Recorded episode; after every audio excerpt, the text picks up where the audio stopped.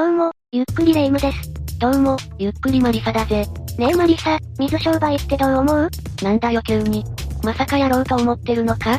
そういうわけじゃないんだけど、それはお前の実力にもよるが、まあ、やめといた方がいいと思うぞ。同じキャバクラで働いてた奴に殺されたって事件もあったしな。それは女同士のいざこざってやつ？そういうのも世の中にはあるんだろうが、その事件はちょっと違うな。気になるし、何があったのか教えてくれる？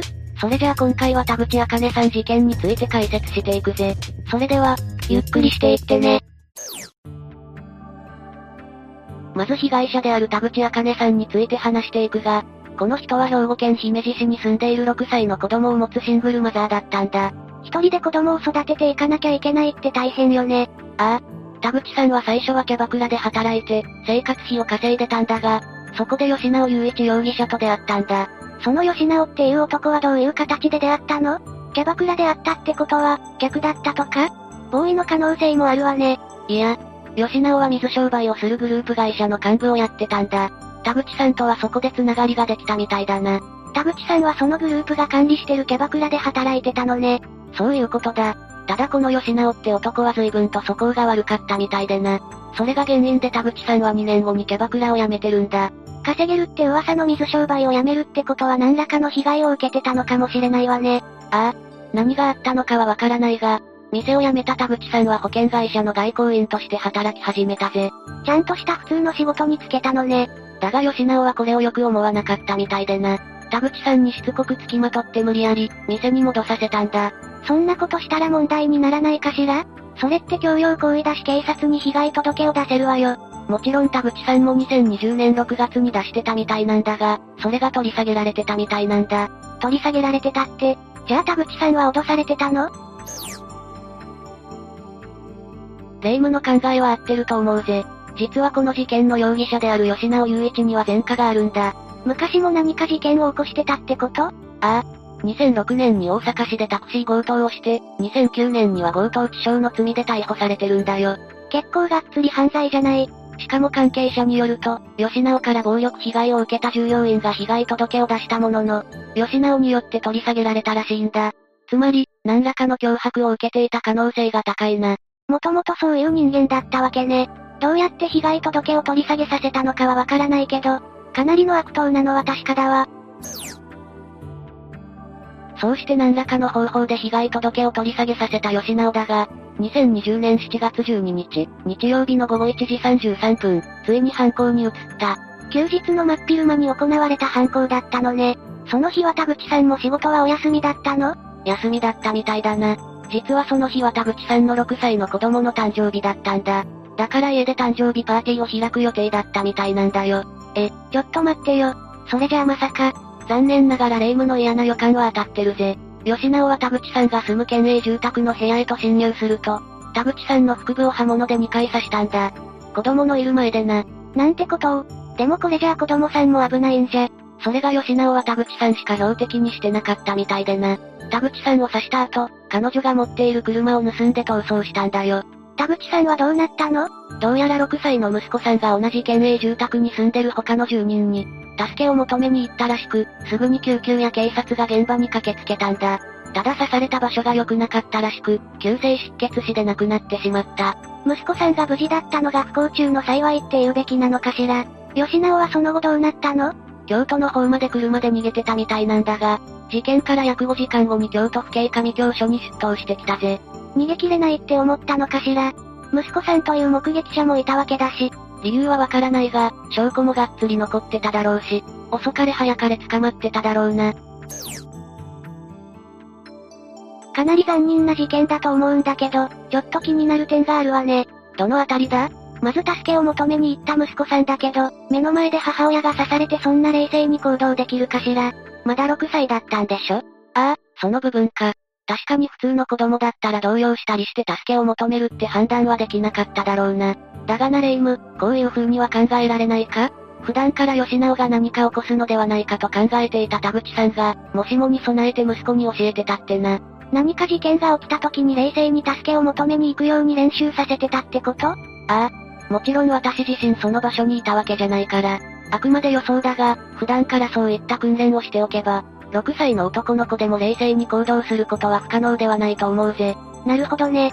じゃあ、もう一つ気になるんだけどさ、さっき吉直が田口さんに被害届を取り下げるように、脅してたんじゃないかって話があったわよね。警察は何かおかしいとは思わなかったのかしら。どうやら田口さんは5回も鹿間署に相談してたみたいだな。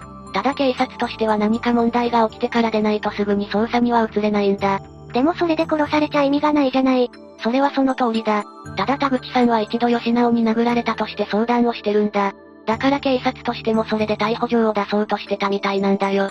でも逮捕されてないってことは、その被害届が取り下げられたってことなのよねああ。しかも田口さんは暴行の証拠にもなり得る診断書をなぜか提出しなかったんだよ。やっぱりそこで吉直の介入があったっぽいわね。でも、どういう脅しをかければ田口さんが被害届を取り下げるほどになるのかしら。そこも詳しくはわからないんだが、なんとなく予想することはできる。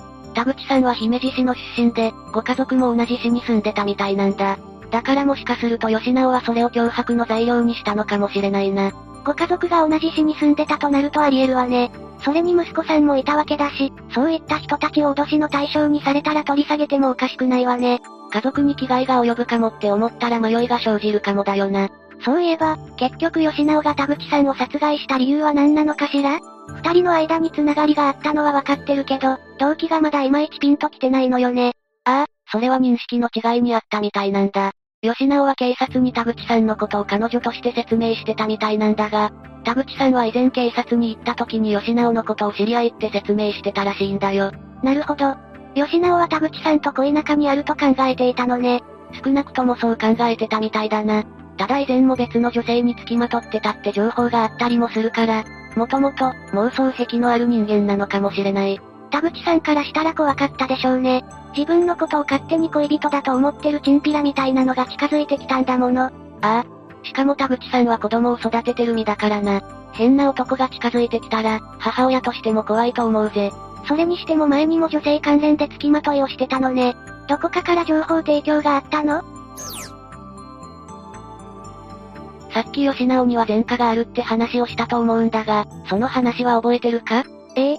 タクシー強盗をして、その罪で捕まってたのよね。ああ。公になっている情報によるとそうなんだが、ネット上に投稿された匿名の書き込みによると、女性に対する付きまとい行為は田口さんが初めてではないらしいんだ。ネット情報なのね。そういうタイプの人間なんだろうしなんとなくそんな気はするわね。似たようなことを昔もしてたって言われても全く驚かないわ。しかも DV 以外にも、拉致監禁、違法薬物使用、不法侵入、器物損壊などの前科も持ってるらしいんだ。正直、やっててもおかしくない心象だけど、あくまでそれはネット上の匿名情報なのよねああ。しかし本人の写真やこうして事件を起こしたという経緯などから考えると、どうにも完全な嘘とは言いにくいと思うんだ。13歳の頃に同様のタクシー強盗事件を起こして、少年院送りになったっていう匿名の書き込みもあった。火のないところに煙は立たないというけど、今の時代は簡単に煙を立てられる時代よ。吉直はきちんと裁かれるべきだけど、ありもしない罪を被せるっていうのは違うんじゃないかと思うわ。そうだな。確かに今私が言った情報は匿名の書き込みによるものだ。警察や報道機関から正式に発表されたものじゃない。吉直が田口さんを殺害したのは本人も認めていることから間違いないが、匿名情報についてはちゃんとした発表がない限りは信用しない方がいいかもな。ええあんまり迂闊に信じるのはこの時代じゃ危険すぎるわね。さて、逮捕された吉直だが当然法廷で裁かれることになった。霊夢は判決結果どうだったと思う？そうね小さい子に凄惨な場面を見せて母親まで奪ったんだし、個人的には死刑だと思うわ。その気持ちはわかる。この事件では明確な殺意に基づいた犯行であり、刺し傷が多いことから残忍性が高いと判断されていたぜ。刺し傷が多いって言うけど2箇所じゃなかったの？実は腹部の2箇所が致命傷だっただけで、それ以外にも刺されたり切られたりした傷跡が確認されたんだ。しかも首には手をかけられた跡も残ってたみたいだ。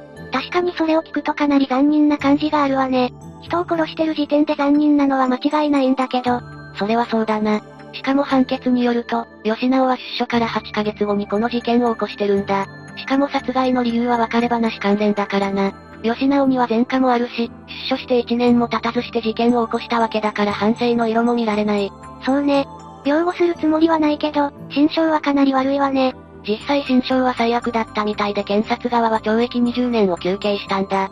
それに対して弁護側は、吉直が事件後に自ら出頭したことを証拠として減刑して16年が妥当であるとしたんだ。うーん。5時間も逃げ回っておいて出頭したところでその理屈は通るのかしら？結論から言うと通らなかった。この裁判を担当した畠山裁判長は逃げ切れない状況で出頭したに過ぎず、重視できないとしたぜ。そうよね。